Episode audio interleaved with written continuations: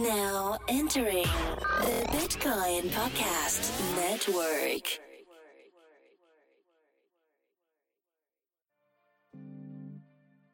Yeah.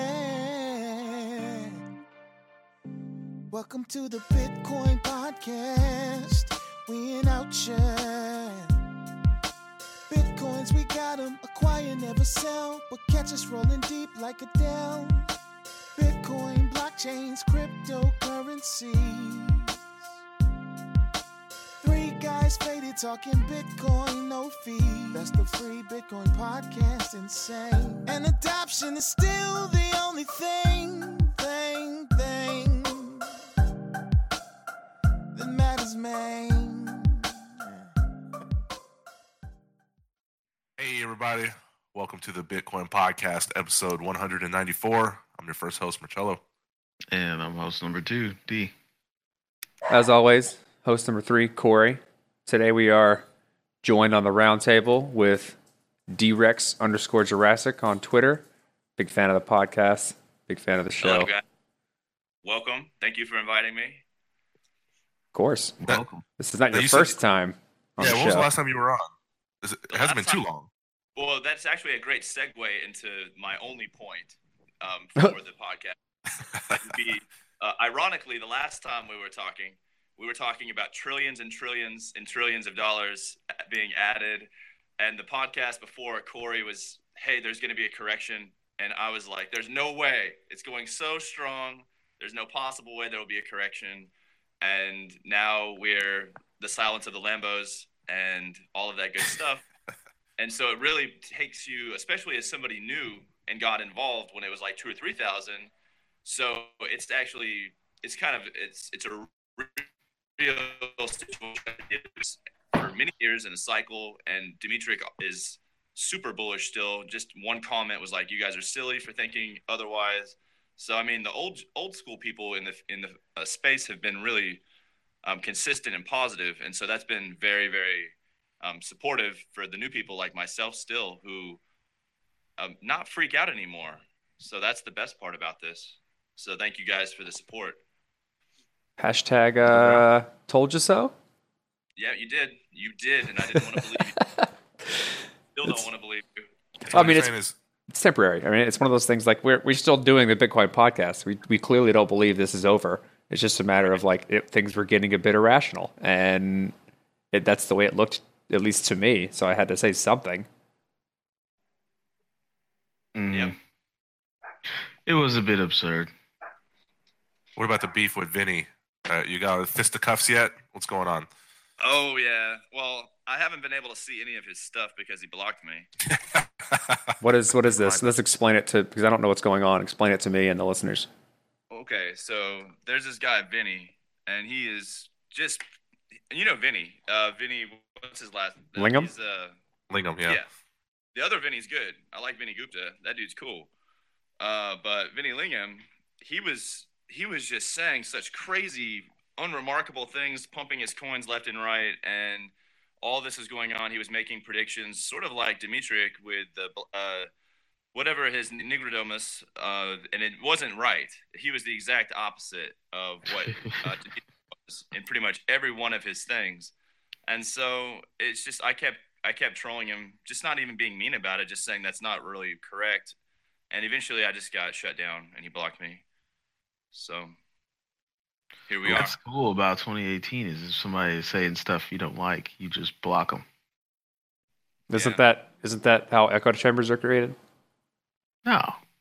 It's a fine line. It's a fine line here because like there's we get we get Yeah. trolled a decent amount, but you, you can't just block every type of dissonant uh, perspective that you that is against what you say because you'll exactly what I said build an echo chamber that becomes something that like you'll never actually if you're saying something wrong, no one's ever going to say you're wrong because they're just blindly following and, and reinforcing what you're saying, and you need some form of um, competitive nature, someone to call you out if what you're saying is wrong, and you need to be able to listen to it. But finding the line between blocking ridiculous trolls and listening to positive, like good critiquing feedback, is a hard line to follow, or like hard line to find at least. And it's kind of been difficult for um, us because I've gotten to the point now where it's almost just if I almost ignore everyone because it, the, the the noise is so loud.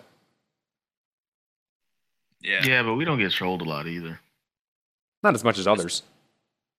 That's for sure. So I, I would I would imagine because we kind of know who you are, that you were giving them like yeah you're just saying you know, hey this is wrong this is wrong this is wrong, but it, then you get blocked. But like, if if you that's why I hate trolling, like you know quote unquote real trolling is that you never actually get the message through because you just get blocked immediately. Yeah. Because if he is saying wrong shit, then he should he should understand that he's saying wrong shit so he could make he could change it. But Sure. if the But, I if mean, if go ahead. Cello would agree. He's said way more. Um, he's had better people, that, more inspiring people, and interesting people in the space call him out multiple times. And he was one of the, uh, I guess, the, the original um, bit that wanted to alter it, hard fork, all that stuff in the beginning, anyway. And then he, whenever Are you scratching your microphone? Is my mic messed up? I feel like you're you're like rubbing it. Oh, I might be caressing the microphone. I'm sorry, um, but yeah, as as far as Vinny goes, he's just somebody that won't listen to reason because he it benefits him financially not to. And I think he's a smart smart enough guy and an entrepreneur to know that he just makes these claims. I guess maybe to stay relevant, or I don't know, to show that he really can be right once every hundred tries. But Mm, I don't know. it could I've just given be a tactic. If you say something that's like, if you have a strong opinion but you don't hold it tightly, you can get conversation going. That's another Pretty problem. Easy strategy ever. Huh? That's another problem that I have with what's going on right now, or like some of some of the personalities in this space, is that what what you just mentioned. Um, people who are saying things just to get attention, or like they they have this massive following, so people think that what they say is worth listening to. And I don't. I'm a strong believer that just because you have money doesn't make you smart or right. And we people automatically make that assumption. Oh, he made that much money. He must be smart enough to make that much money hmm or that outward persona. And this is the same, you know, I guess blind followers of Trump, like if they don't have a good reason why they like them, say, well, he's a really good businessman. Look how much money he has. He must be smart. So the decisions he make must be really smart. And that's a terrible train of logic, especially when you don't know anything about that person. Like, I, mm-hmm. and and now we have personalities that are being listened to about what the implications of blockchain will be and what's a good thing to follow or look into that are solely mono- mo- motivated by money. And they say shit just to keep that following, regardless of whether or not it's true or not. At least I, I feel they do. And that's So how not. do you- go ahead. How do you structure your Twitter, Corey? Do you follow people you agree with, or do you sometimes follow people with opposing views so you can learn? Or, I mean, everyone tweets differently or Twitters differently. Um, my Twitter is basically people that people whose opinions I respect, and then there's a few people of influence, regardless of how that where that influence comes from, that I follow just to see what what's going on. But I have to I have to take what they say with a grain of salt. It's not it's not you know this said this, so it must be true. It's like oh, this person said this. What's their motivation behind saying it? and why are people reacting the way they are based on what his motivation like what was was his purpose in making that tweet successful based on the response and so i kind of have to gauge what i read based on who said what and like how many likes it gets so it's more like I a social post, metric like- go ahead I follow people that post um, resources, articles, good reading materials. It's usually a good a good research session starts out by at least like a thirty minute peruse through Twitter. And you get your articles gathered and you get your read on. Yeah, That's how I do it. I like that. Um, yeah, anybody with like loud opinions. Oh, I do make it a point to go on Roger Ver's Twitter and refute all the dumb shit he says. Um, that's something that I do quite frequently because it's just fun at this point. I did laugh No. when you said, uh, "Oh, you finally tweeted something where I didn't want to run into a brick wall or something." Yeah. laughed at that. His tweets make me want to just jump into a concrete swimming pool without the water in there. Sometimes it's just like, what the hell happened to you, man? But anyways, Money. yeah. Money, Brock Pierce talking to you. All right, you want to uh, uh, get into a talking point? Yeah, there's some stuff that I um, thought about this week while I was reading, like, excuse me about the cough. And I was thinking, like, what's um, what's the incentive for like consumerist economies to adopt Bitcoin? There is none, I don't think. I think it's being harder with all of the credit cards and banks cracking down on who can even purchase cryptocurrency. So it's like the the window of opportunity for them is to fight back as now to make it less desirable for a consumer. I think it's being I don't know genetically engineered to be that way and there's nothing we can do about it. Or we We're can. genetically predisposed.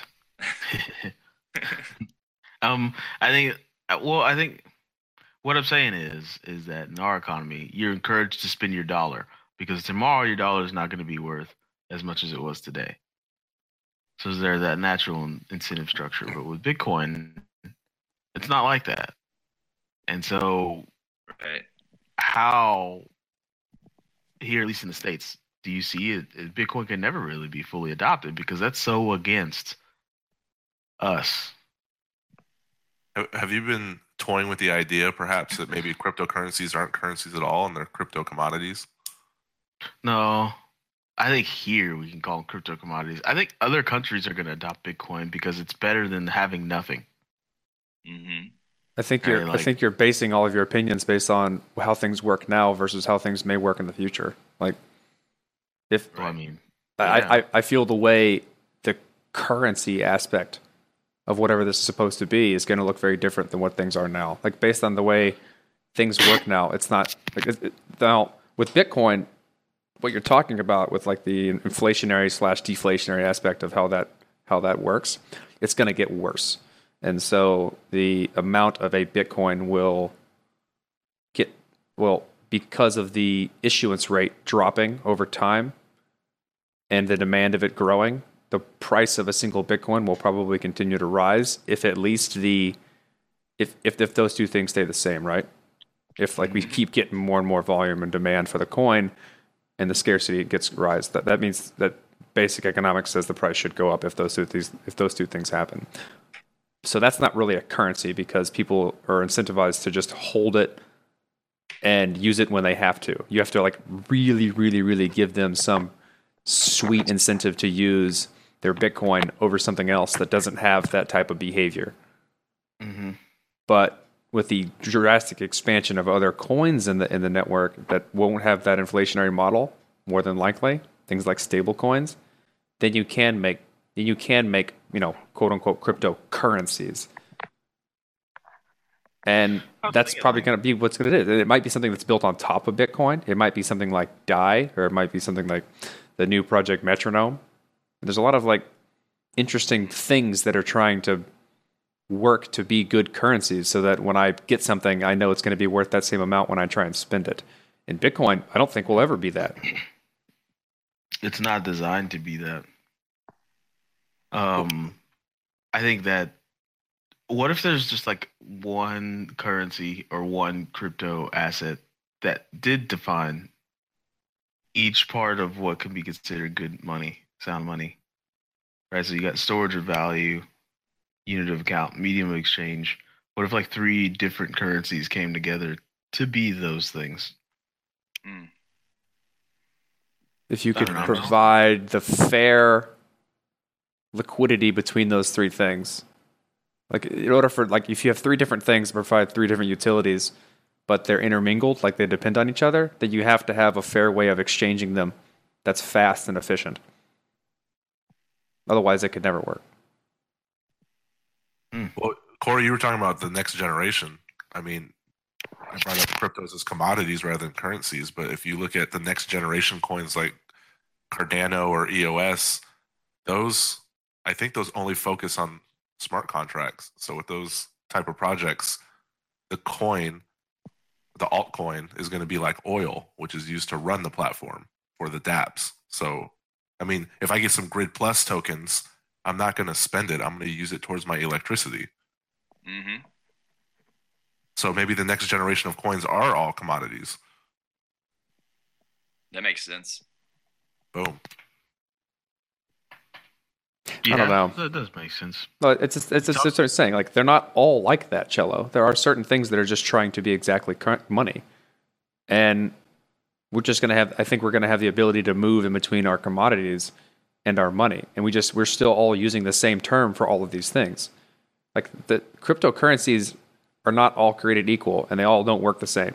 So thinking about them in the same terms doesn't work, and it used to because everything used to look like Bitcoin Mhm. and now they don't. And so like we're using the same terminology, even in the, like the last year, that doesn't apply to the same type of project because they're completely different things in terms of economics, how they work, how fair they are, how much trust you have, what the inflation rate is, what the underlying mechanism for dispersing the damn thing is. Like all of these things are different. And so how you use it or what type of you know connection you make to it when you hold it in terms of uh, when I would like to spend it, how long I would like to hold it, the time frame in which this thing is, you know, relevant to me, are all different. And we can't use the same terms for it. And I don't know what a good term is or when those things are going to become useful or like understandable to the new generation. But it certainly has to happen at some point. Does that make sense? Yeah, oh, Yeah, I get it. The shit's different, I mean- so treat it differently. yeah. Things look starkly different now than they did four years back. So there's no telling. What about the last hype cycle? You think the last hype cycle was like der- not not derogatory? That's not the word I'm looking for. Um, good or bad for adoption? Good. Yeah, it's always good. Why is it good? Is it one of those like no such thing as bad publicity kind of things? Are we like, uh, is that I think it? it like it gave the people a taste of what it could be, and I feel like the media is really good at as soon as something becomes hot, they they hit it real hard, and so a lot of people on the top got hit real hard, but the people who had been consistent with it were enjoying the ride the whole way up, and I feel like people are going to want to taste that again, whether it's this year or next year or the year. It doesn't. I don't. I don't think it's a a short term thing, but I do think people will be patient, and the people that'll that will be patient will be, you know, very very w- well rewarded, both with their political and personal and moral views and ethical views being sort of upheld with the whole idea of what you supported, and then also financially. Yeah, and then and then I was uh, really impressed with Corey because he he noticed the market was massively oversold Yeah, when the hype cycle, and he he got out and Overbought. overbought, and now the price isn't far from the original entry price, so people are once again buying, and then thus a new cycle begins. yes, Well, it's just that like that I it's that same viewpoint that I use to see where the space is, and that is how much is it being used, how much has that changed, and what is that compared to the change in price over a short time period. And if if we haven't drastically increased the usability of these things, if the underlying technology hasn't changed that much, but the price is changing drastically, something's wrong. I mean, if that continues for a long period of time, something's real wrong.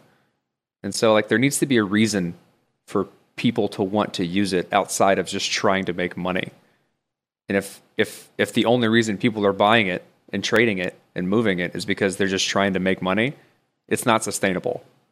So if you see that happening, get out while you can, make a make some money, and then and then wait for it to drop because it's going to. It's just not a sustainable way to grow a network of money. Ooh, you got a lot of people on Wall Street they're walking on eggshells now. For I don't give a shit. Like their their whole purpose in life is to make money from nothing at the cost of other people. that's not That's- that's that's not sustainable when you're trying to build the infrastructure of money. That's not the reason for it. Is to make Wall Street people rich. They're always they'll, they'll always be there, and they'll always. Some people will argue level out the market, but it's not the underlying reason for doing it. And if you don't increase that or make it more available or easy to use or efficient, then it's just a wild ride. And the bottom and, and the base price will always be how much it's being used. Because if all of those Wall Street people leave because they're not making money anymore, what's left? Utility. Yeah. So that's always going to be the, the lowest price. I just door the Explorer out on you right now. Yeah. Yeah. I set you up for it and you, and you drove it home. That's right. I, hit a home run with that shit. So okay, so going back full circle, e- Econ 101. Does that relegate Bitcoin's design relegates it to being like um, it's going to proliferate, but it's not going to be in Western Civ. I don't think it is because we are a consumerist economy and we're hella capitalist and people no one's going to want to spend money if they know or believe that it's going to be worth more tomorrow than it is today. hmm But other countries where they're just like, we just need money. Like, we need to be able to, I need those goats. This guy needs my sheep, but we're not going to like always transfer these physical products. We just need some sort of medium to agree upon. I say yes. I think Bitcoin and crypto is going to be adopted elsewhere before it is in the States and in Europe. Yeah, that's that's That's that's, that's that's along the same lines of what I was talking about. Like you need to heavily incentivize somebody to use a currency like Mhm. Bitcoin or a commodity like Bitcoin, and those people have a hell of a good reason. They have no alternative. They need something like that in order for them to, to do any type of commerce whatsoever. They don't because they don't have access to traditional banking infrastructure. Mm-hmm. We don't have it because we have access to everything. I can get 16 credit cards right now if I wanted to. Yep. And like to all, add to your point about utility and usability is that this stuff is getting more useful, Yes. and with the uh, with the oncoming of like the Lightning Network for Bitcoin, Plasma Network for for Ether, even though it's pretty far off.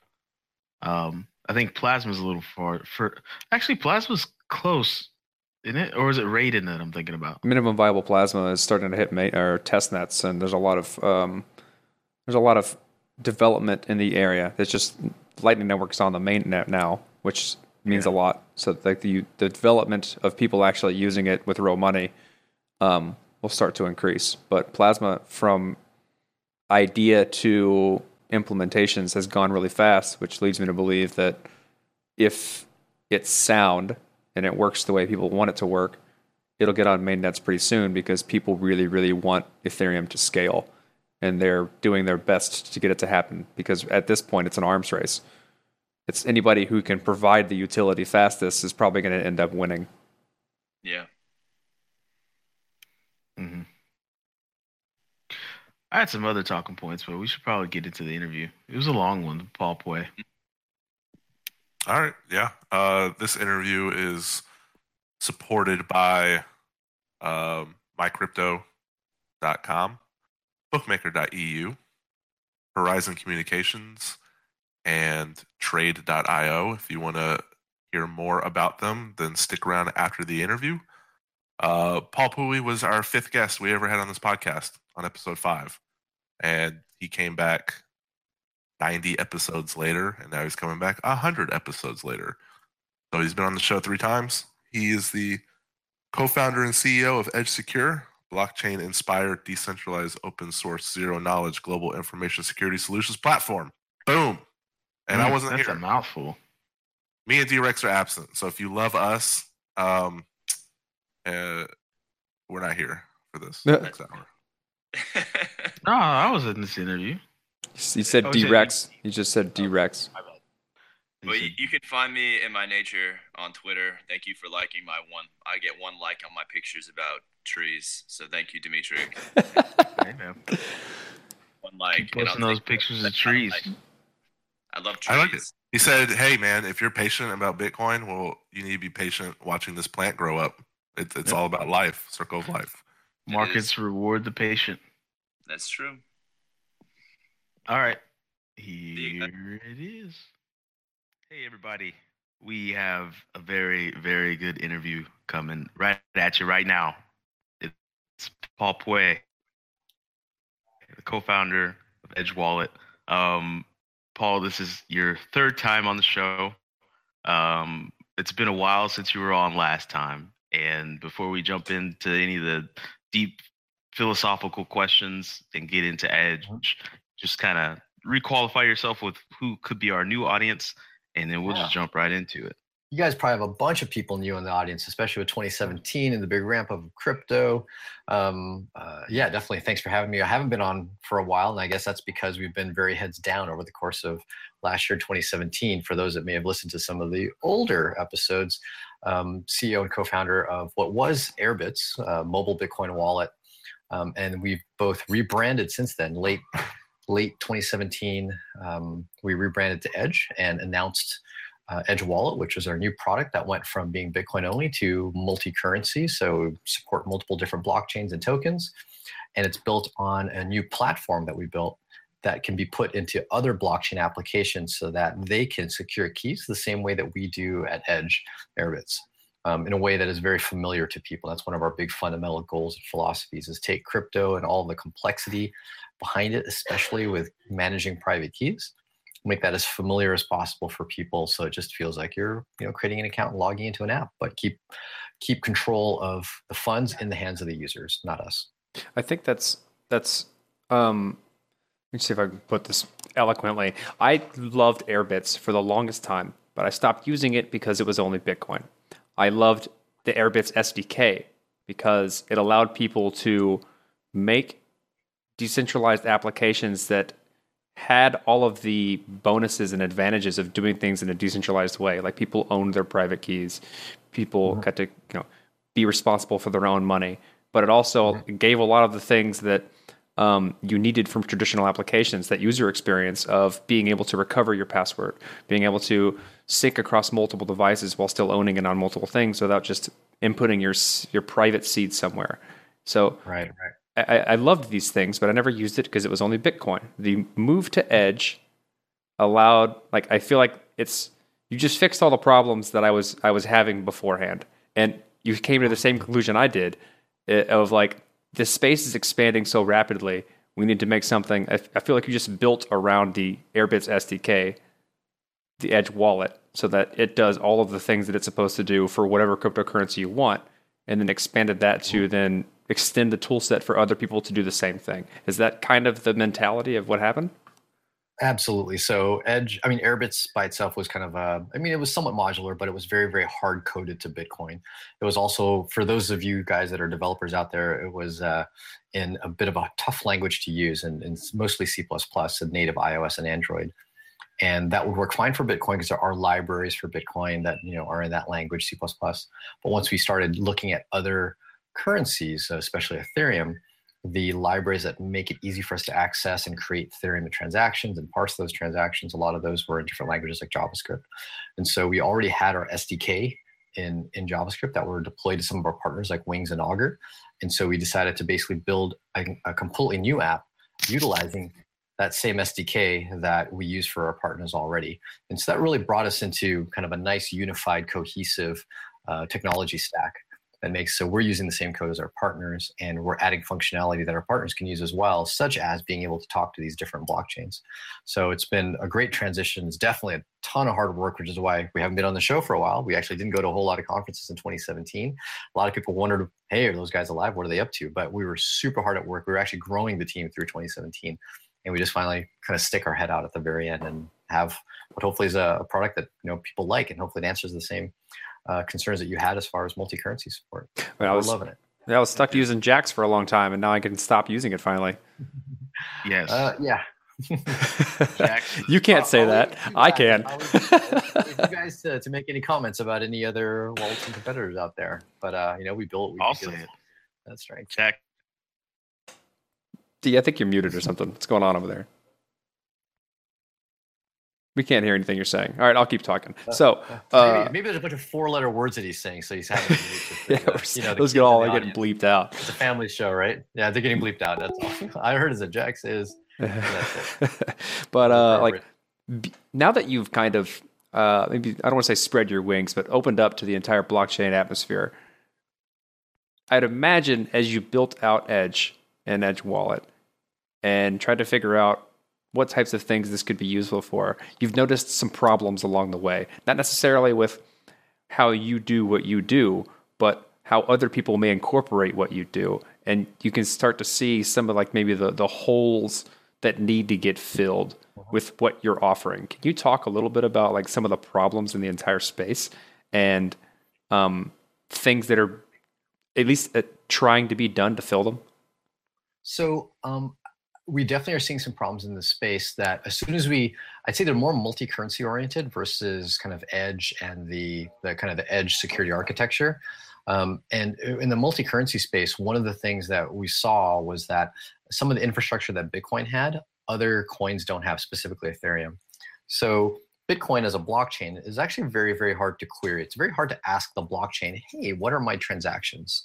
Um, here's my, you know, here's my address. What are the transactions that hit that address?" That's actually kind of hard.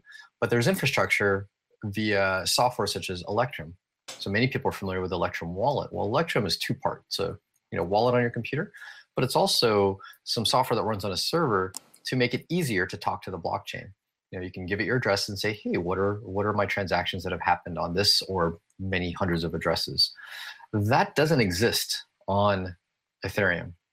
So if you needed to actually find out what are the transactions that have happened on your, you know, Ethereum address, you have to kind of go right inside of the full node and look at the blockchain as as uh, transactions fly by.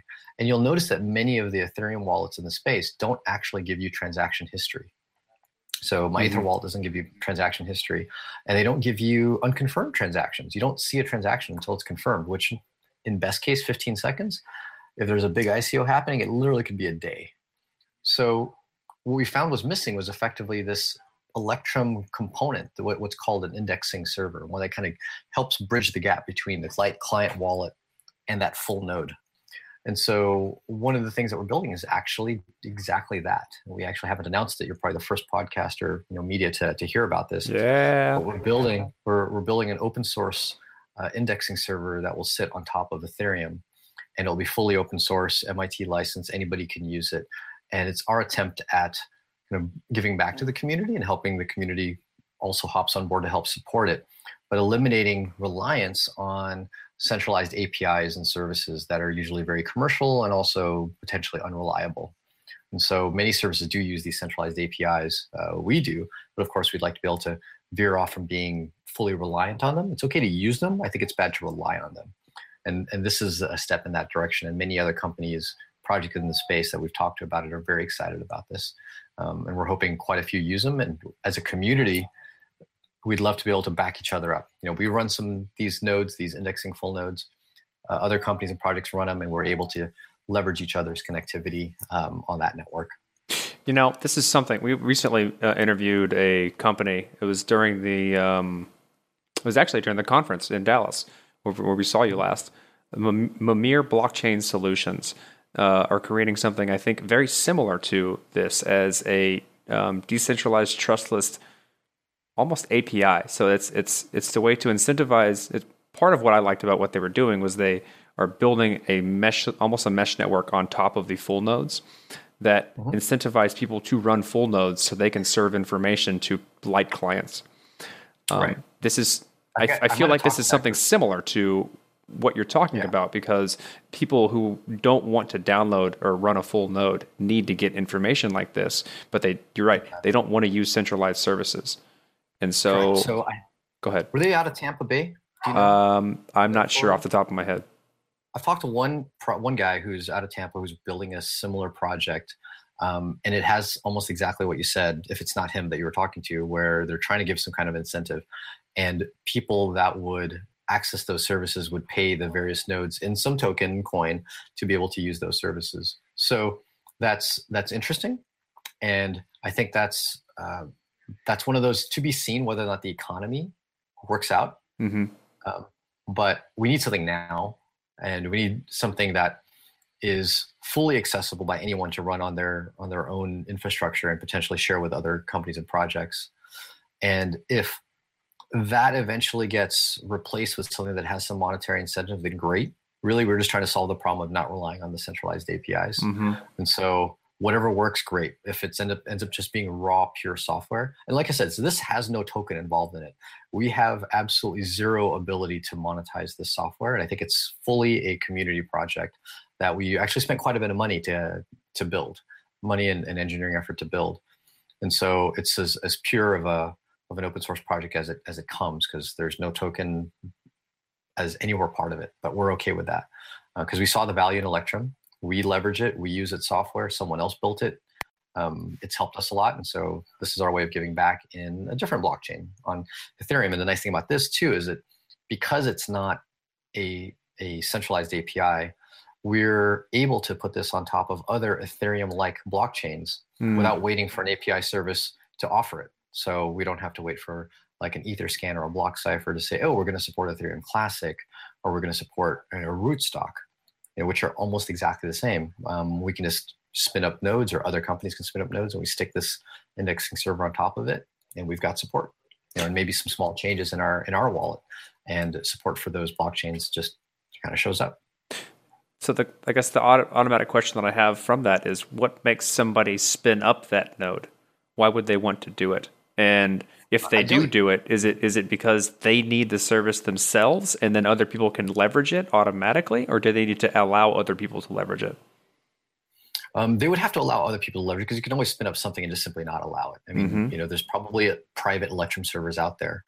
Um, the ability to allow other people to leverage it is definitely it's it's partially from the goodness of in your own heart, but also with an agreement with other with of other products that say, hey, you know, we have some infrastructure up, but it would be great to have a backup. Um, as an example, we were, I think the last time we talked, we might have talked a little bit about libbitcoin, which is a full Bitcoin re-implementation that we used for Airbitz. Mm-hmm. And we were connecting to libbitcoin servers, but guess who ran libbitcoin servers? It's basically us. And when we started, we were the only ones running them.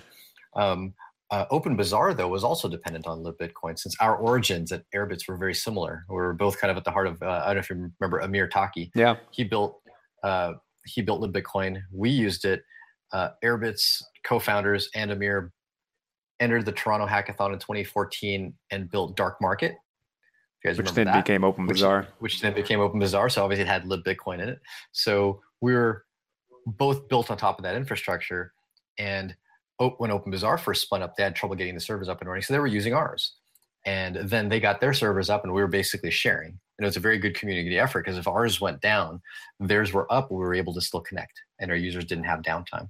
Um, so that that kind of symbiotic relationship is what I want to be able to see, uh, which already exists inside the Electrum world. I'd love to be able to see in the Ethereum rootstock, Ethereum Classic world, which is why we, we built this solution. And many people have contributed to Electrum, making it better, harder, faster, uh, much better than what uh, libbitcoin was um, from a performance and reliability point of view. And so that I'd love to see um, in the elect in the Ethereum space. So, but I guess my question is, uh, well, first it's a two-part question. Are you familiar with this like this term that's being thrown around in the community, uh, hyper liquidization? And are you talking about from like the Bitcoin hyper, uh, hyper Bitcoinization or liquidization? Hyper liquidization. Kind of, I've heard it a few ways, and the way that I've heard it defined is like you walk into a store, and it doesn't matter like which cryptocurrency they take, you can pay with the cryptocurrency that you have. Got it, because you can always just convert. Because you converting from crypto to crypto is easier than converting like one fiat to another or fiat to crypto, and so it becomes less important what you're holding um, mm-hmm. versus what you need to spend because the two are much more connected. Yes, that's, that is entirely true. It is it is easier than it would be with traditional money, gold to fiat, one fiat to another. Um, but I don't think that we have discovered or invented any technology that makes it equivalently easy as when you're on the same chain. someone's looking to receive Litecoin and you have Litecoin, that's always going to be the fastest and cheapest. I don't think that's going to change. We can make it easier, but I don't know that we can make it as seamless as you know same chain, same chain. Okay. I was just curious Yeah, your opinion on it. Yeah, I think there's always going to be a little bit of friction. So, give you an idea, I just got off a phone call with uh, Diego Gutierrez from from RSK, and you know they're building, you know, Rootstock's building the smart contract layer on top of Bitcoin, and in that process, you convert Bitcoin one to one, pegged one to one, to smart BTC, SBTC. That process to do it trustless takes 18 hours. Um, Okay. or, or you can shapeshift it and pay a fee for the shapeshift and maybe it takes at least 10 minutes because you have to wait for a confirmation. And then only once you've done that do you then have sbtc which you can then send to somebody right on the sbtc kind of rootstock uh, kind of side chain which then has its own confirmation time which i'm not entirely sure what that is. Maybe it's also like ethereum fairly fast. But you realize that there's still that tiny bit of friction. Not as bad but it's still there Mm. cost wise so it has yet to be seen whether or not people will be incentivized enough to hold the currency that they want to use on a regular basis versus do this like just automatic conversion into from what you're holding to what you want to spend the way I kind of Okay. see it, based on the way that kind of things have changed since like, we, we started this podcast when there was only Bitcoin. That's why we're called the Bitcoin Podcast. And now we like we spend more time talking about things other than Bitcoin. But and, and because of that like kind of massive expansion of the entire space, I've I I've kind of gleaned this idea of, or changed the way I think about how I hold my money within the crypto space. And it's I kind of hold different coins associated with how I would like to spend that chunk of money. And Right. and so I think that's kind of going to end up being the way that people maybe diversify across their crypto holdings or like hold their money they plan to spend. They put money they want to spend regularly into something that moves quick and fast mm-hmm. or mm-hmm. many things that move quick and fast and things they want to save for a long time something that may be a bit slower but more secure or stable or so Right, on and so forth. And I, I almost feel like you can have some type of hyper liquidity amongst these coins that people hold for like hot money. Right, And right. i think there can be i think the liquidity will be there so from the viewpoint of that term you mentioned hyper liquidity i think the liquidity will be there it's just a matter of how much of the friction will be involved yeah, so you the Lightning Network saves solves this. And The Lightning Network for a same chain type of thing solves this. Well, could um, potentially it solve this, it- assuming it It, works. it solves it from a from same chain to same. Uh, it could, if it works, solve it from same chain to same chain. It doesn't solve the the cross chain problem. Actually, the Lightning Network will end up being a cross asset mechanism because you can. The Lightning Network is agnostic to chain, and you can then do payment channels across chains. At least it's been So- theorized that it can happen. I haven't seen it yet. So the the way that they are looking at doing cross chains is via atomic swaps, and there's Mhm. a lot of talk about atomic swaps. Um, fundamentally, I think atomic swaps are are going to give you some of the best demos, but probably some of the worst user experience. Hmm. um, of any cross-chain kind of solution. So co-founder and I have looked at atomic swaps and other decentralized exchanges. And while there's many and they're pretty usable when they're on the same chain, like you know Ethereum to tokens, tokens to tokens, whatnot, as soon as you cross-chain, uh, do a cross-chain transaction, a lot of the solutions really break down from a user experience point of view. Um, imagine having an order book of of people submitting money to say, "Hey, I want to sell a certain you know asset like Bitcoin," and then you say, "Okay, I have some Litecoin. I want to go ahead and do that." And you submit money, and then the price changes. The person who has that original order can effectively withdraw it. I mean, that's effectively the, uh, one of the limitations you have with atomic swaps is you can't have the, the simple user experience of simply saying, "Okay, there is an order out there. I'm going to take it, and here's my money." hmm because it can it can get withdrawn. Never mind the fact that you have to wait for a confirmation on both sides of depositing the money before the swap can occur, and you both have to be online at the same time. So there's major hurdles to to making atomic swaps actually usable in a way that people are accustomed to doing kind of simple exchange, and that's definitely atomic swaps are definitely not going to be the user experience of hey I have Bitcoin I want to send Litecoin to someone else. That's like one of the worst use cases. It's just the user experience Mhm. is terrible. I mean, Shapeshift can barely get that right. They have a lot of capital behind how they make that work. Yeah, exactly. It's fully centralized, which helps speed things up. But even then, it's still it's still tough. So I think Shapeshift is a good kind of. I want to send. I want to turn my Bitcoin into my Litecoin. Once you want to say I want to send my Bitcoin and turn it into uh, Litecoin to you, it doesn't feel very good because the user on the other end doesn't know when they're going to receive the money and they receive notification no, notification of anything there's nothing pending until the first transaction confirms so um, uh, from a viewpoint of atomic swaps i think that's not a, a good long-term solution for being able to easily reduce the friction um, and i think that's independent of lightning and lightning in and of itself um, uh, I, I sit on the side of kind of very very very very very very cautiously optimistic about about lightning um, with a lot of very very cautious part and then small bit of op- optimistic um, and so uh, there's a lot of pros and cons there and i haven't yet been convinced that some of the biggest hurdles of lightning have have any proposed solutions that could be make it or break it type of issues with it right then my immediate like I guess the onlooker or the or the the person who would be what we, what I would call the Ethereum maximalist would say that's the reason why Ethereum is better than everything else is because it's the base layer that can provide potentially assuming we have some scaling the interaction of all things with one single root chain. Do you see and because interoperability across blockchains is so difficult and has these types of problems that you mentioned, do you think that's the way the space should go? we scale one main chain really well and have things like plasma and sharding and things like that that enable side chains and so on and so forth? Or do we look further into interoperability plays like Cosmos and Tendermint and things like that? I think we, we're going to continue to look at interoperability plays. Like, you know, people love the hard problems, right? That's just smart people love solving hard problems. And so we're going to keep looking at those. We're going to keep trying things and see what works and throw out what doesn't work and I don't know that we're going to find something. Um, one of my co-founders is working on one solution that looks pretty promising, but we don't know. Plus, you got to have resources to actually build it out and try it. But we'll continue looking at that. In the interim, I do see that there will be a multi-chain world, and um, we, even with the friction that exists today, it's not that bad for people to, like you said, choose to hold coins and what they feel like it has its specific utility. Like I want to be accessing some smart contracts to do loans, whatnot. Then I'll hold some tokens inside of the wallet with a little bit of ether to pay for the gas. I want to be able to buy quick, cheap goods um, online and in person, then maybe I hold some Dash or some Bitcoin Cash. You know, and then you know if if price isn't too darn high for for transaction fees, then I hold some Bitcoin as my kind of store of value. And really, we have a whole bunch of side chains with some centralized infrastructure connecting it, such as a Shapeshift and the many other services similar to it. And that friction, while there, isn't so bad that we're not able to use the different currencies for the different purposes except that it's not so lick it's not so frictionless that we can just hold one thing mm-hmm. and just instantly turn into all those and i think we just have to you know agree to say well we're just going to hold some of these different assets um, yeah, and yeah. put them in different places kind of like you know different bank accounts in different countries except that instead of it being different geographic segments it's different kind of digital segments of our life like different spending segments of our life and you know many of us don't have multiple bank accounts in different countries. It's only like the wealthy elite that travel. And, oh, I've got my Swiss, Swiss bank account, Chinese bank account.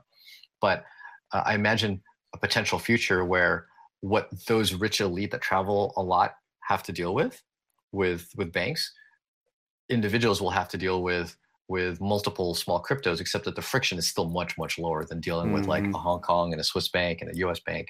It's still so much lower. I mean, a Shapeshift is, is pretty darn easy to use. So um, I imagine that the average person will be able to handle that. I think you're absolutely right. And I think what's funny is like like you just mentioned is like people already do that.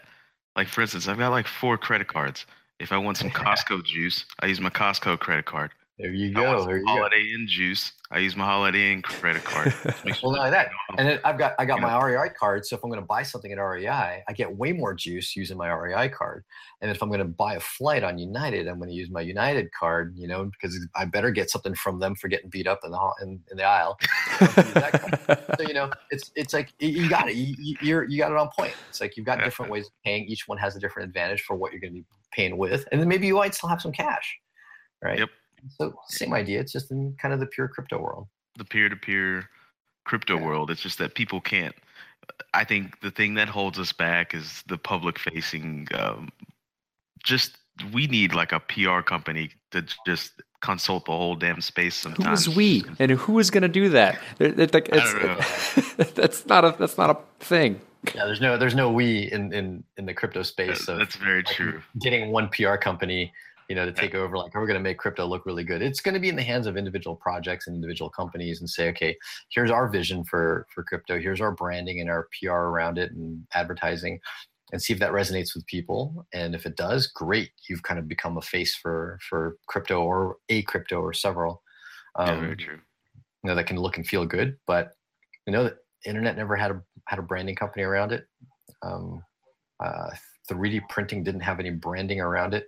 It's just the individual companies that build on top, you know, that people see and feel. So it's kind of a bit of a race. Who's gonna who's gonna do it? Who's gonna achieve that level of like ah that feel that Apple-esque branding around a part of a part of that is is services like your own. It's it's the people who are trying to connect all of the services to then give the end users something to use so they can interact with a lot of these things. Because yeah. what people actually see and interact with is your app, and but you're and you're kind of on the application layer enabling the interface to all of these different yeah. networks, and there's a power there that you hold, and in how you choose to show information to the end user and what you choose to show them. Like how do you how do you decipher, especially as this space grows and grows and grows, what you end up showing them? You make with with Edge, you've allowed someone to incorporate any ERC20 token onto the platform, which is nice because they gave you a standard for that. But in terms of other blockchains, that's not so simple. Nope. Yeah. So determining what blockchains to show, definitely it's a uh, it's a balance of choice and effort, engineering, resources, and also which ones would we even care about? Which ones have any potential in future um, in this huge world of crypto? So, uh, I mean, I can give the simple, easy answer. Okay, which ones have the most uh, media attention and market cap, uh, liquidity, trading volume, um, uh, demand, and I wish I could give something more in depth and more kind mm-hmm. of to the heart but that tends to be what a lot of the, the what are people using you kind of have to go yeah, by exactly. that yeah you kind of go with what are people using what are people demanding and you know other than that it's uh, it's it's our gut of also what's difficult so some are harder to to implement than others so obviously the ones that are easy to implement are going to have a first leg even if they don't have as high a demand you know and plus who's going to who's someone going to implement it for us so we have an open source platform. All of the blockchain plugins are open source. So people go right into GitHub and actually make the modifications or fork it. And then suddenly there's support for that chain on, on Edge, or at least in the Edge platform. So the platform, you know, can support many different blockchains. Our own app on top can choose which ones it actually wants to use. Okay. As well, people could people could fork our our entire application and build it for their own blockchain and brand it like the you know Dash wallet did and make it support only one of those blockchains. So it's pretty flexible in that regard. Um, but right now, it's still fairly early for Edge. We don't have a whole lot of blockchains on there, and so um, there is strong interest. People are already contributing um, their own blockchain support into the, the, Edge platform. And at a certain point, it starts growing and getting a little cumbersome, and you're seeing too much in there. That's where we're going to be a bit more selective at that point. But right now, we're we're still decently pretty open what's that process like for people who are building a blockchain and they want to i guess use your platform what is that process like for those developers? Yeah, so it depends on what the blockchain looks like. So if it looks similar to Bitcoin, um, so Dash is very similar, Litecoin, Bitcoin Cash. Um, Zcoin, as an example, is very similar to Bitcoin. It has some privacy layer, but its base layer is very similar. Uh, the developers of Zcoin went in, looked at the repository for the Bitcoin plugin, and the Bitcoin plugin actually is multiple plugins in one. The code just kind of like does a few if then else statements. If it's Bitcoin, if it's Litecoin, Bitcoin Cash, and they inserted their own little um, few changes that are specific to Zcoin, the, the address format, the network uh, byte code, and whatnot. And now that plugin just suddenly supports Zcoin. Um, and so it wasn't a whole drastic change. If it's a, a drastically different blockchain, um, say it's something like like Monero or Ripple that doesn't have any similarity, then they may have to write their own repository, maybe use ours as a reference, but I write their own code base that knows how to talk to their blockchain or network, whatever you want to call it, knows how to create transactions, you know, do the, the signatures, knows how to send it out to the network, and it knows how to uh, save some data on disk. So that way, you know, when you have your transactions that come in, you can save them on disk and not always have to always get them off the network. So those are kind of the three main things: how to kind of craft a transaction, detect a transaction, save it on disk, and once that conforms to specific interface into our wallet core and GUI, then the rest of the stack doesn't really change. it just automatically works and gets supported by the wallet. So super modular, really flexible, um, and I think it will be a great platform going forward to support uh, whatever arbitrary blockchains and tokens that might get built. I I like that you end a lot of these things with whatever ends up happening because it's it's really hard to know what the hell is going to end up yeah. happening. Uh, yeah. And I want to I want you to put on your your hyper speculation hat and yeah. and what like what is the vision that you see for this space in something like five years from now, which is a very long time, especially in crypto world. Like, what is the is, yeah, especially someone who is who is looking at the interface between what people are trying to do, you're trying to enable people to interact with this technology. How does this technology change their lives as we grow and grow and grow? What type of I, this is something that I keep want to kind of referring back to because I'm curious about what other people think about it. What are these social interactions that are changing as we enable this technology in other people's hands, in like the general person person's hands? So um, I'll, I'll, take it from the viewpoint of smart contracts. I think that's where people think, oh my God, this is the, the huge disruptive tech. Um, obviously, cryptocurrency in and of itself, just as a currency to send and receive, is a killer app. I fundamentally think it is, especially one that's not controlled by you know a few small number of people. Its issuance and its you know its quantity and supply isn't controlled by a small number of people. That in and of itself, I already believe is is a killer app, but that takes time because it needs to be adopted by the people that care. And where we live, people don't care. I hate to say it, they just kind of don't. Um, it goes up in value, um, and only then do they care. So from the viewpoint of it being adopted, I think it can kind of take two different routes. I won't be this hyper you know, speculative um, future te- fortune teller here, but I'm going to take kind of two different routes I think it can take. Um, number one, uh, it gets adopted, like many people say, first in the developed world, uh, developing world, because they're the ones that care. Um, and uh, which cryptocurrency it is, I think for them, they're going to care a whole lot about about mining fees. I think that's the world that's like very, mm-hmm. very sensitive to mining fees. And if Bitcoin doesn't come up with a, a solution for that that allows people to hold their money and be able to transact it pretty pretty cheaply, then I think Bitcoin could be in trouble in the case of developing world adoption. Um, the other path that could that we could take, and I think this is they can both happen, but you know they might happen different times, is you know the the hyper Bitcoinization theory, um, which is if you look at the global monetary supply, you have like M1 fiat currency, it's only about $80 trillion. Um, out of that $80 trillion, I think cryptocurrency achieved, was it at its peak above 500 billion?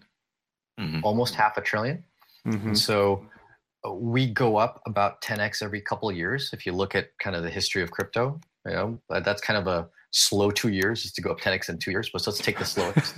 so 10, 10x, 10x in two years. So um, half a billion, I'm sorry, half a trillion, do a 10x of that. That's 5 trillion out of 80 trillion dollars. Do another 10x after that. Now you're looking at 50 trillion out of 80 trillion dollars. That's a huge, huge chunk of the entire global fiat in a very small amount of time. In in four years. And so you guys are asking about the five year mark. At that point, right, so, so when when the total value of crypto is now achieving you know over half of all of fiat currency that starts to beg the question of what's fiat currency even going to be worth at that point in time?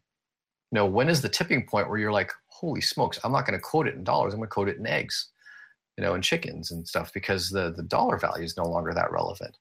Where is that cutoff i actually don't know. It's actually a very tough economic math problem to determine where in the the the curve of value. But I think that's an interesting question to ask. And I think that at 50 trillion, um, and I think that's the million dollar Bitcoin, right? That's we finally hit like the mm-hmm. million dollar Bitcoin at that point. Um, you know, will will a million dollars even be that much money? Like, um, or is that like annual salary? I hope so. Can we can we call that like the McAfee threshold? Can we is that like a, can we have a, like a, a general term across the space? eat, eat, my, eat my dick threshold. Uh, we, today is a monumental day. We've reached the dick threshold.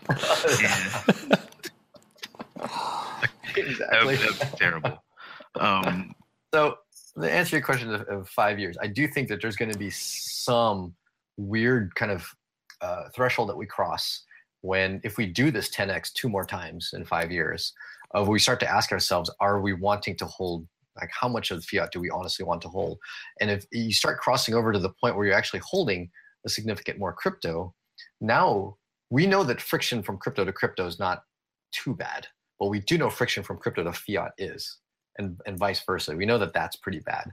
And so, will that create the okay, now everyone's accepting crypto because that's what people are holding? Will it make that threshold come come true? Whereas you didn't have to care, like you didn't want to spend it. It wasn't, like, you know, it was less convenient, but at some point it becomes more convenient because that's actually what you have. Um, we'll see. That five year mark is going to be key because we've went from every 10x we've done has been like here's like all of fiat, like huge, huge amount, like 80 trillion. Every 10x we've done is still like a drop in the bucket relative to all of Yeah. fiat. But in two more 10X, Exponentials are quick. Yeah, Exponentials are exactly. quick. Exponentials are really freaking quick. And so in five years, we're going to see something pretty significant happen if we continue to do the 10x every two years. Well, let's And let's so, look at those two routes can happen. Yeah, let's look at kind of a, a, a previous example of something that D uses quite regularly when trying to, you know, make up analogies for people to understand this technology is the in- invention of roads and what that did for cars. Uh, Cars were a monumental invention on how to move people from place to place that was far superior to the course. But because we didn't have the base infrastructure, the roads that allowed the cars to work properly, they they sucked. Every, everybody thought they were stupid. No one liked them. So on and so forth. And until we built that infrastructure, when it got to the point where they were usable, people started stopped using horses to get back and forth. And so that's kind of the I feel like that's kind of the same idea of the threshold that you're discussing is that as we build the infrastructure out that enables this technology to be used in a way that's worthwhile to the average person, that threshold can't flip. Or that infrastructure right. can't flip. Right. So the question is, what's the chicken and egg? What's going to cause us to build that infrastructure? Will it be the developing world that demands it because they really absolutely need it? Or will it be the developed Yeah. world of people just investing and suddenly seeing all their money is now in, in not in fiat, but in something else? And that is actually spendable versus stocks, which you're not going to be able to walk in the store and, you know, pay with Microsoft stock. So But is you that what's might- going to cause us to But say? like as as like this is something. So the the the um, what is his name? Michael Leary from uh, Shark Tank recently went on to I think it was CNBC discussing that he thinks most small cap stocks will be replaced by cryptocurrencies. It's if we do something like that, and what most people are investing in, especially in developed worlds, is new cryptocurrencies then they will have that option to pay with the cryptocurrencies regardless of where they go. Which means that they can invest in something and then decide to use it f- to buy the new TV that they want because it, it, it worked so well. Because the liquidity is, although it's still somewhat slow, it's far superior than selling a stock and buying a television. Right, exactly. And so the thing with stocks, I think if if our regulatory landscape continues in the way it is, you'll never be able to buy a television with a stock because the transfer of the stock from one person to another has to be so carefully KYC'd. Mm. And I think that's one of the, the the challenges because you know the beauty of crypto, right? When you whenever you try to explain to a new person what crypto is, they always ask the question, what is it backed by? My answer is nothing because that's the beauty. Not that it's not backed by anything, but that's actually what's good about it. Right. And it's bad to be backed. And so stocks are backed by something. Mm. And because they're backed by something, you have to trust that person to back it. And because you have to trust that person to back it, a bunch of re- a bunch of regulatory framework starts to come into play.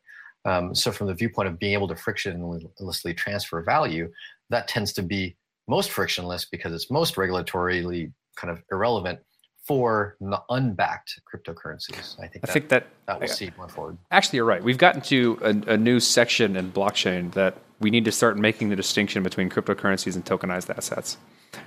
It's it's it's no longer the case to have a blanket statement of all things that are passed that are tokenized are cryptocurrencies. They are Yeah, fundamentally different things. A cryptocurrency is something that works on a decentralized network that's the base asset of that network, where a tokenized asset is something that lives atop that thing, like our ERC20 token, or I think they're calling like uh, what do they call them? uh, the SEC compliant tokens that are becoming more more along the lines Yeah, of a thing nowadays. The securities tokens on- that are built on Right. But no, I do think there are some ERC20 tokens that are built with much the same, what I call kind of trust infrastructure as an actual base blockchain token. Um, ones that aren't necessarily backed by anything, but whose pure supply and demand are what give it value, and and the demand being its utility on some network or some application. So the pure utility tokens are kind of fit in that same mold as what I consider to be cryptocurrency because they're not backed by anything. Like there's software you want to use, you got to go buy it and go and use it. Mhm. But no one's making you a promise that it's going to retain value because of something behind it that they link. Like they're not linking anything to it. In the same sense that Bitcoin is not backed by anything, but you want it to be able to use its blockchain. You know, Augur Rep tokens is not backed by anything. You want it because you want to be able to use that smart contract. So Mhm. um, there is a distinction, but there's also a crossover between the two. Yeah. I've always been.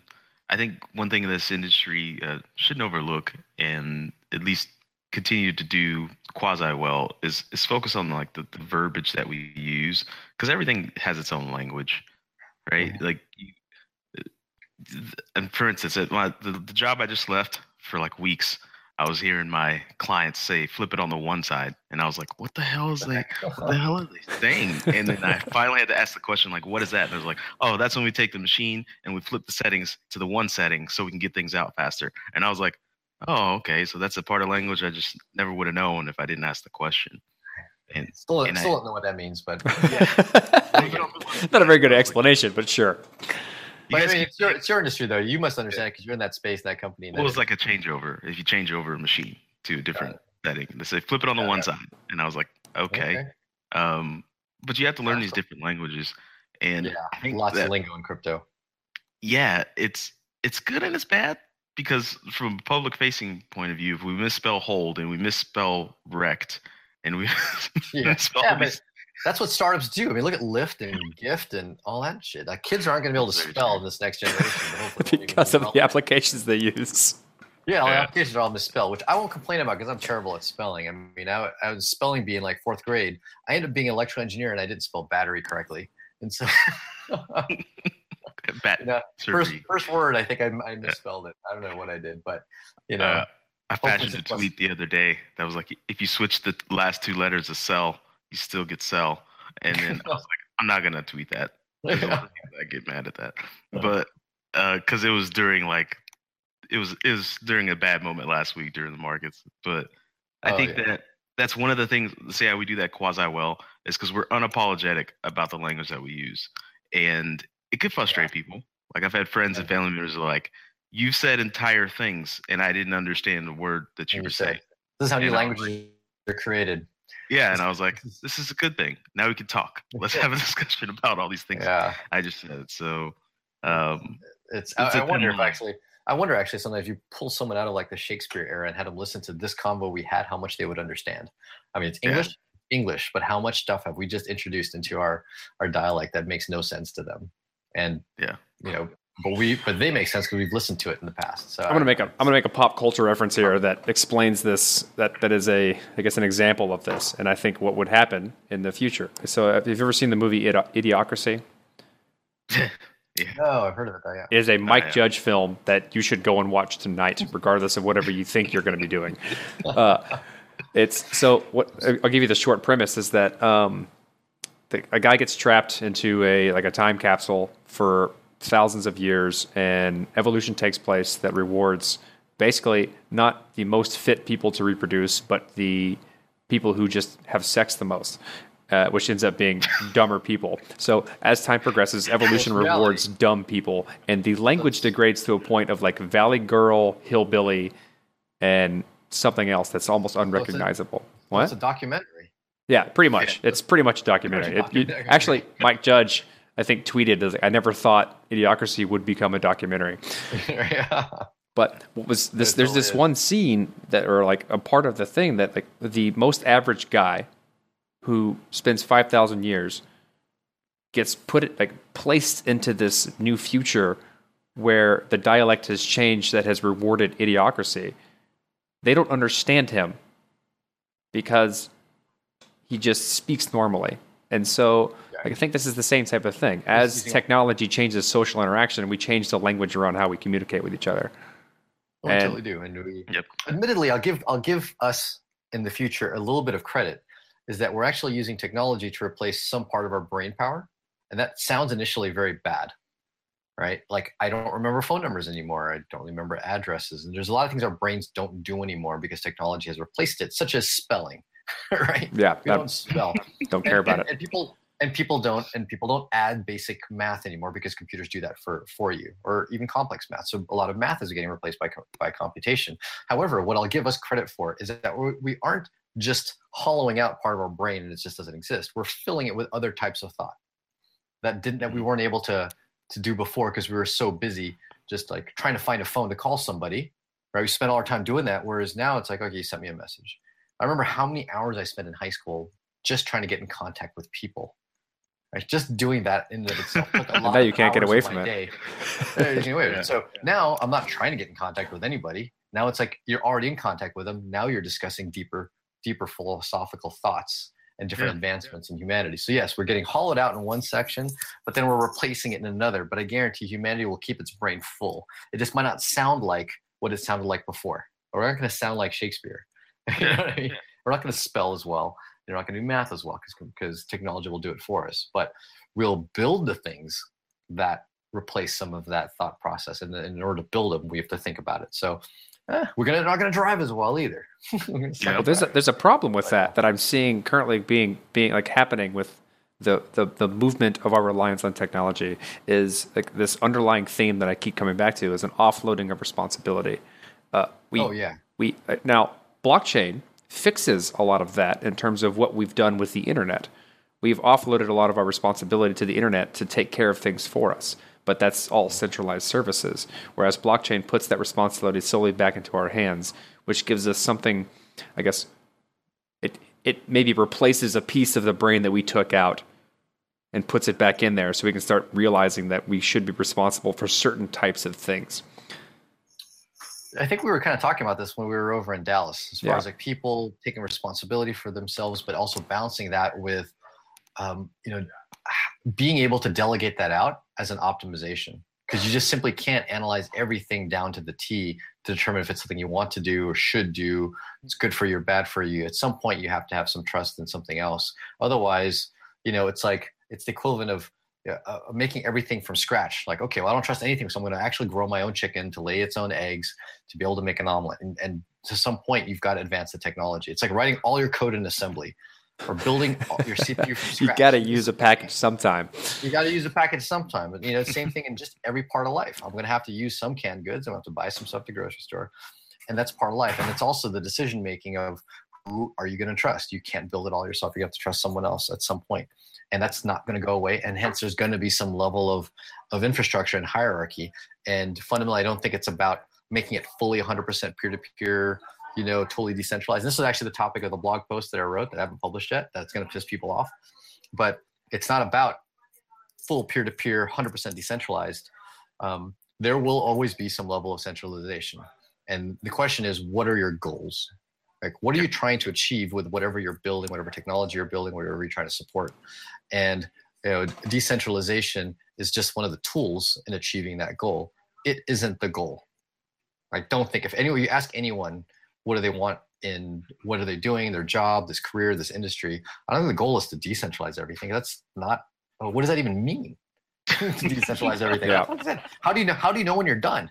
You know it's like it, there's no like milestone there. It's just okay it's just like a, it's a, a word. It's it's a kind of technology. So fundamentally i think there are some goals uh, and this is i think actually at the heart of a lot of the debate in whether it be this blockchain versus that or do this to bitcoin or not you know what kind of scaling solutions. It's actually at the heart of the of this debate isn't like oh you're going to centralize this shit or no uh, you should do it because it's not decentralized. I hate people that say that like oh um, you know big blocks are going to centralize things you know whereas lightning won't or they invert that lightning's going to centralize and big blocks won't. It's not about that. It's a, what are your goals? And so um, uh, taking that as an example like that that argument i think both technologies like the big blocks and the light network are actually both going to centralize things. Now the question is what's worse to you? And and allow each individual to make that decision for themselves give them the information.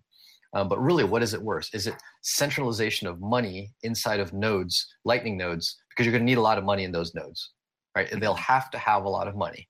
So is that a centralization concern to you? Or is it very very strong computing horsepower which is in the essence also money strong computing horsepower to run a full node which is at the other side of the argument and so I'm not going to state, oh, no, no, I, don't, I like one or the other because, you know, one decentralizes and one centralizes.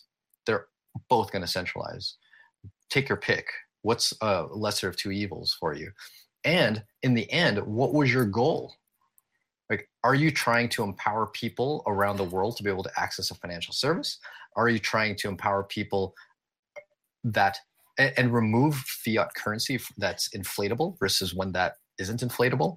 um, what aspect of crypto are you excited about and you and, and has your goal aligned to it and then pick the technology maybe it's not bitcoin in the end that's what i want people to ask the question i you literally just described in a few minutes what my talk in dallas was that did. was the whole point of my talk was to say exactly what you just said and i i, I please i'm going to send you the link after this so you can watch it and yeah, see please, please. how you feel about it because we're very aligned on this it's not a matter of what we should be doing technology wise.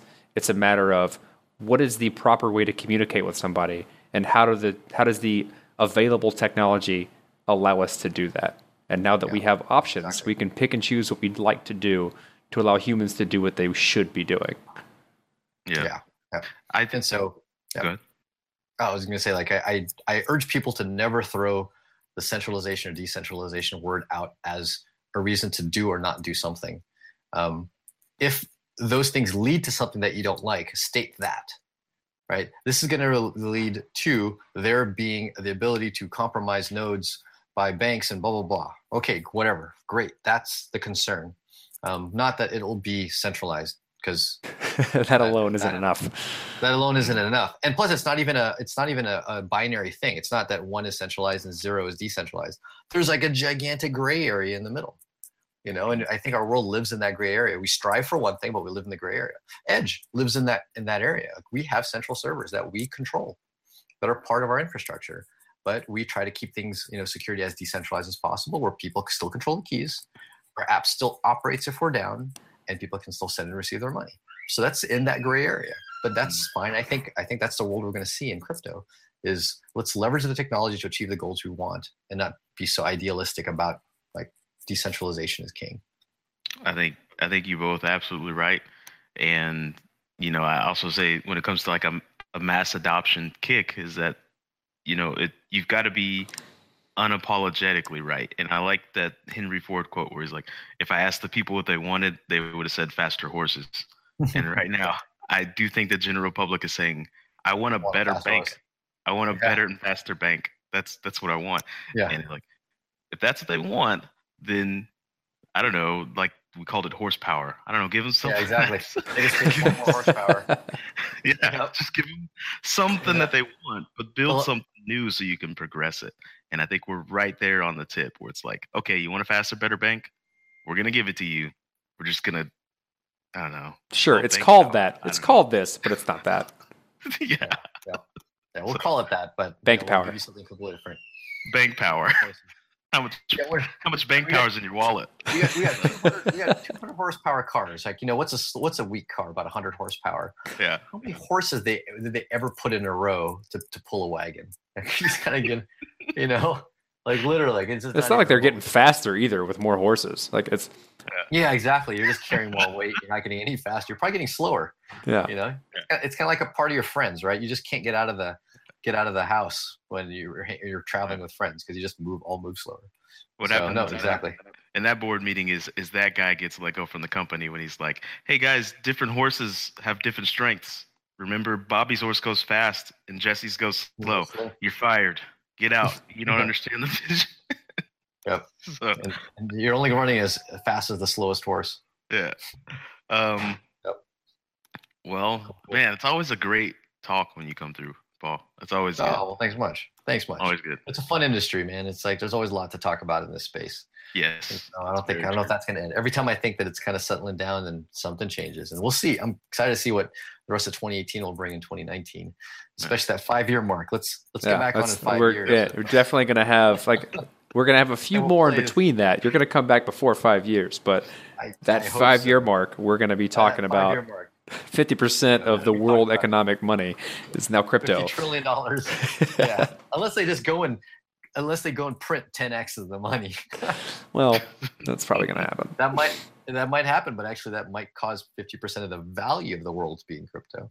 Yeah. You know, even if it's not even if it's not in, quoted in dollars. Yeah. Yeah. Let's definitely uh, hook up before five years for sure. Hopefully, physically as well at some one of these you know conferences and whatnot. See you guys face to face. We're on Um, average 12 months in between. So that's a pretty Well, good, like an that's annual, annual Yeah. Paul Pouet. Oh, Uh, well, annual thing. Cool, cool. Let's add. let's definitely do it. So Play. 2019 at latest. not. D Uh, play. yeah, Paul Get Pouet, out. yep. Get out. I Get out of your. play. No, you didn't. I you literally play. just said pooey. Pouet. There's a gray area there. So you know, just like just like Gray. decentralization. Pouet. There's, a, Okay. there's a play, play. There's like you know, so you got it somewhere in there. Me talking about language and shit. Can't get your name Yeah. right. Uh, sorry. Um, well, good. I guess we'll leave you with uh, our question that we should probably trademark, and that is, it's going to change now because it's definitely not just Bitcoin. Uh, but in ten words or less, can you describe blockchain? oh man, I hate blockchain. Done. There we go. All right. I hope. Oh yeah. So we're It's- making a it- book. it's- We're it's making a book on these the things. White paper. It's not in the white paper. It's about cryptocurrency. There you go. Got okay, it. Ten it's words. not in the white paper. It's about cryptocurrency. That's my answer to what's blockchain. So we're making a book out of all sure. these. Um, and I think that we're going to put yours as, "Oh my god, I hate blockchain," uh, with with like the subtitle of what you just said.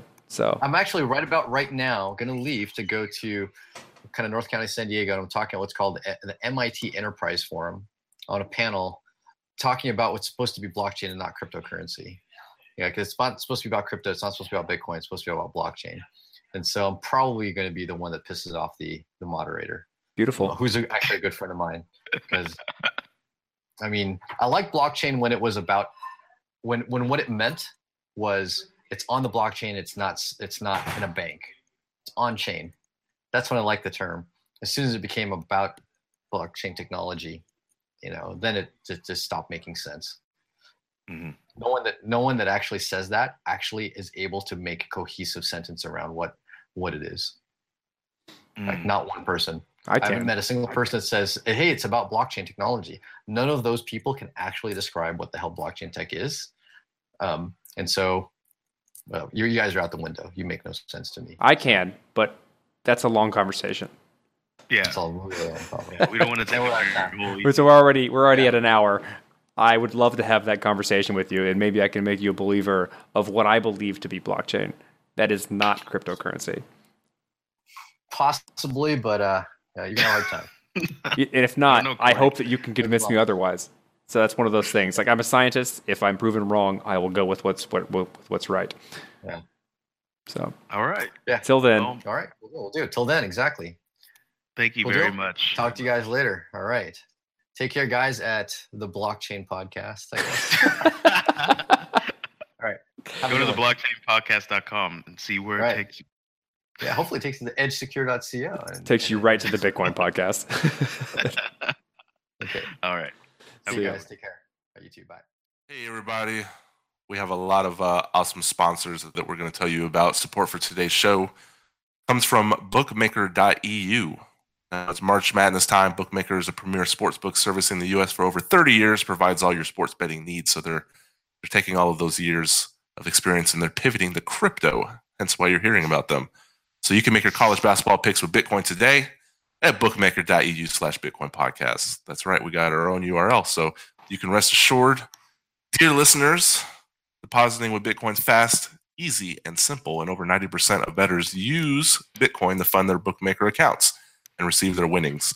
They offer live in progress betting on every major sporting event, which allows you to wager on the game uninterrupted from tip off until final whistle. Visit bookmaker.eu slash Bitcoin podcast today. Sign up and claim your exclusive 100% welcome bonus. That's up to $300, people. Bookmaker.eu slash Bitcoin podcast to claim that 100% welcome bonus when you make your first deposit in either Bitcoin or fiat. This episode is also supported by Horizon Communications. Countries around the world have been plagued with below par internet and telecommunication services. D actually interviewed them, and we're going to see an announcement pretty soon so you can hear even more. Um, but the reason why that those plagues are happening is due to aging equipment, expensive to install infrastructure, and national disasters. Horizon has announced the launch of the pre-sale. The company plans to first roll out high-speed internet and cellular service in the Caribbean and Central America. And the token generation event issues the Horizon token, and they see a potential of 125 million US after the first four years of operation. So that's a pretty big deal. Uh, so you you know you get a number of benefits. You know you pay for services with the token, you get access to enterprise level services and support, and a quarterly dividend paid in Ethereum. So this was conceived by a veteran information technologist. D interviewed him. His name is Gilbert Darrell, and uh, the rest of the team is pretty strong as well. So uh, 10 million tokens are available for the sale, and a discount of up to 60%. So to participate, interested investors are encouraged to visit the official website at horizon.com.co. And this episode is brought to you also by Trade.io, a next generation blockchain based financial exchange. We here at the podcast only promote the most valid projects, and let's tell you, the board and advisory team at Trade.io comprise of high level executives and professionals from the worlds of Wall Street, banking, and blockchain. Trade.io thanks its loyal participants for contributing over $31 million for its ICO. The crypto community have asked them for an industry leading crypto exchange made by crypto traders for crypto traders. No more waiting for account verification, no more interruptions of services during peak trading times, no more frustrating interfaces. Partner with some of the most highly reputable organizations and exchanges in blockchain their team promises a fast, efficient, and safe experience buying and selling cryptos on their exchange. You can be the first experience it by signing up to trade.io slash sign up. Join the trading revolution. And last but not least, mycrypto.com. MyCrypto is an open source client side tool for generating Ether wallets, handling ERC20 tokens, and interacting with the Ethereum blockchain more easily. You can send a support ticket to support at mycrypto.com if you have any questions. Since 2015, they're focused on building awesome products that put the power in people's hands. Visit mycrypto.com or you can follow them on Twitter at mycrypto. How's that, D? It's a lot of ads. Yeah, when you smash them all together. But guess what? We're also uh, we got some dates that we're going to be at. D and his Block Edge cohorts are going to be at the Draper University Blockchain Intensive Boot Camp.